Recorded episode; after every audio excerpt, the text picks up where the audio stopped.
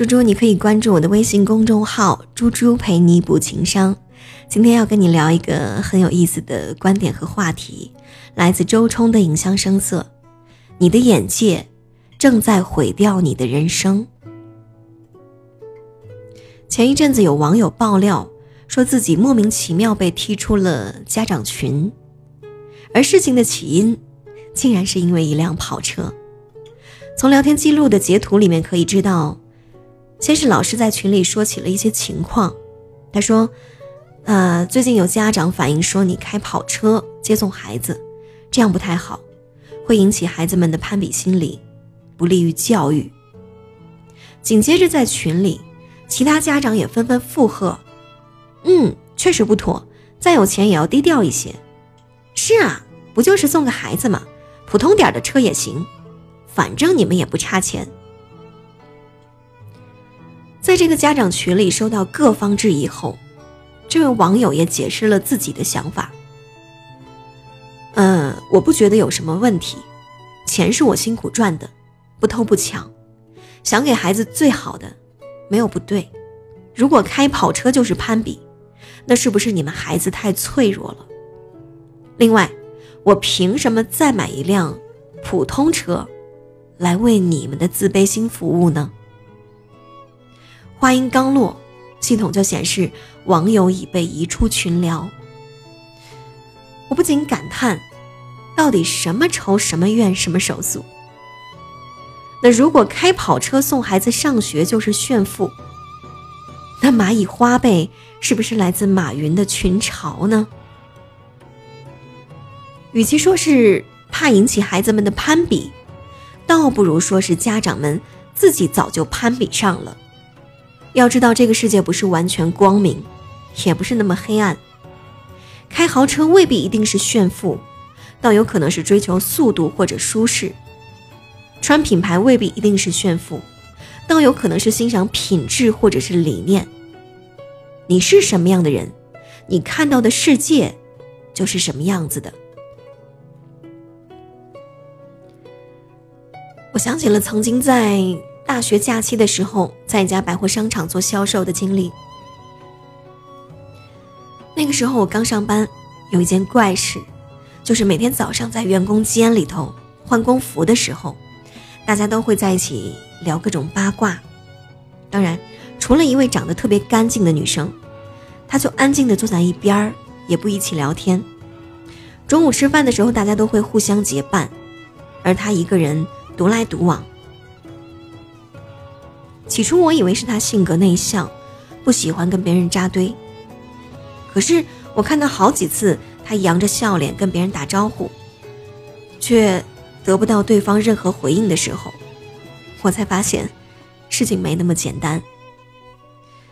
等我工作十天以后，同事们开始向我透露一些关于那位女生的消息。哎，你看她天天开车来上班。只打这一份工哪买得起车呀？也不知道有没有干一些其他的事情。哎呦喂，那副弱不禁风的样子，是想卖个可怜吧？那天我还看到他拉着经理进房间说事儿呢，谁知道人家脑袋里想的是什么？当然，让人惊讶的是，在另外一位知情人的口中，这个女孩的形象倒是来了一个。一百八十度的大反转，说他脾气温和，待人亲切，见识很广，工作也足够认真。尽管拥有海归学历，还是名副其实的富二代，但相处起来完全没有架子。而那位知情人士，就是商场的经理。我听了经理的介绍，对这个女生更是佩服不已。她完全就是小说里面女主角般的存在呀，性格好，颜值高，见识广，家底丰厚，还有着非常不错的工作态度，一直跟自己较劲儿。据说在入职的两个月里，毫无销售经验的她还拿了两周的销售冠军。除此之外，平日的销售额也一直处在中上水平。那或许正是因为她的优秀和别人格格不入。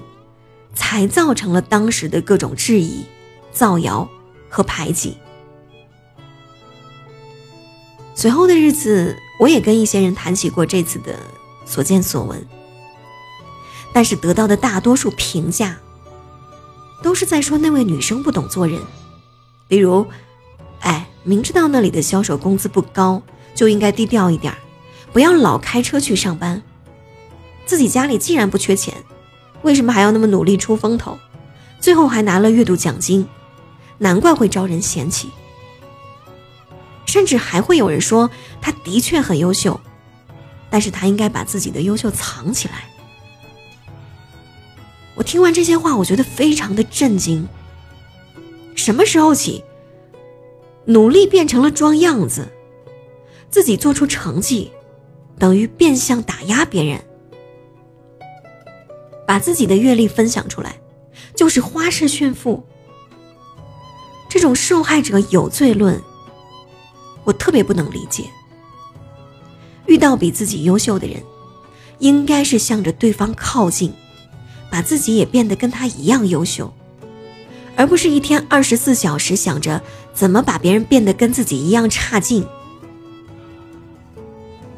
有那么多时间去给别人的人生指手画脚，倒不如多抽点空，让自己过上更好的生活。我记得初中的时候，班主任很喜欢把班里成绩好的和成绩差的安排成同桌，实行一带一策略。成绩差的同学遇到不懂的题就推一推同桌，那么还能上一堂私教课。成绩好的同学也能在帮助同桌理解题目的同时，更好的巩固自己的知识。而那群成绩处于中等水平的同学。就安排两两一桌，用班主任的话来说，就是有竞争才有动力。两位成绩差不多的同学也就从此走上了 PK 的道路。有的时候为了分数的高低会赌上心爱的贴纸，有的时候为了一起努力，大家一起考到班级前十，然后跑去吃学校旁边最贵的冰淇淋。其实总结起来就是大家耳熟能详的八个字：互帮互助。共同进步。成绩高的不会沾沾自喜，成绩低的也不会自我封闭。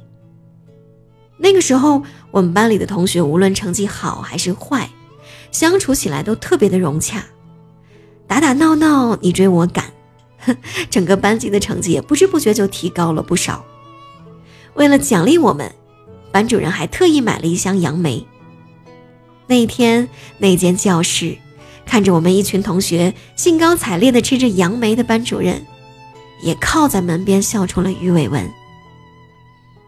当时的世界真的非常单纯，遇到优秀的人，那就献出发自内心的掌声；遇到求助的人，那就提供力所能及的帮助。至于自己，则要把日子过得一天比一天好，承认别人比自己优秀。并没有那么难，哪怕从别人身上找九百九十九个缺点，也并不能证明你的一个优点。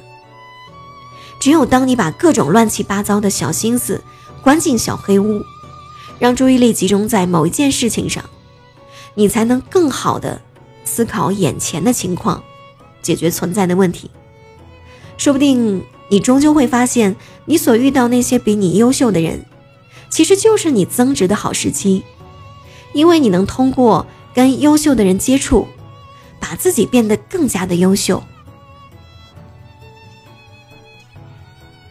其实这个世界差距本来就是客观存在的，有的人聪明，有的人愚笨，有的人漂亮，有的人难看，有的人富裕，有的人贫穷。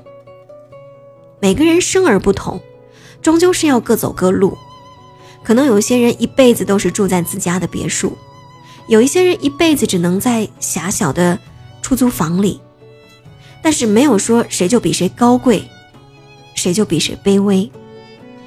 可能有些人家里就像 LV、爱马仕的热卖展橱，而有些人却是逢年过节买个特步或者是 vivo，奖励一下自己。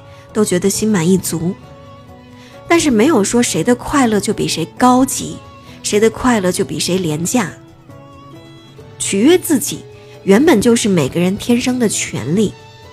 如果你很有才华，没必要怕招人攻击而事事低调；如果你思维活跃，没有必要怕抢人风头而欲言又止。千万要记住，优秀从来都不是一种错误，错误的只是那些见不得别人比自己好的丑陋思想。既然我们没有错，那我们凭什么要选择投降？当然是要奋起反抗了。对付那些被嫉妒冲昏头脑的人，有一个非常实用的办法，那就是把自己的生活过得越来越好，好到把他们甩开十几条街再也追不上来，好到让流言蜚语再也不能动摇我们半分。所以，猪猪，好好享受自己的生活。让别人自己生气去，让别人羡慕嫉妒恨去，加油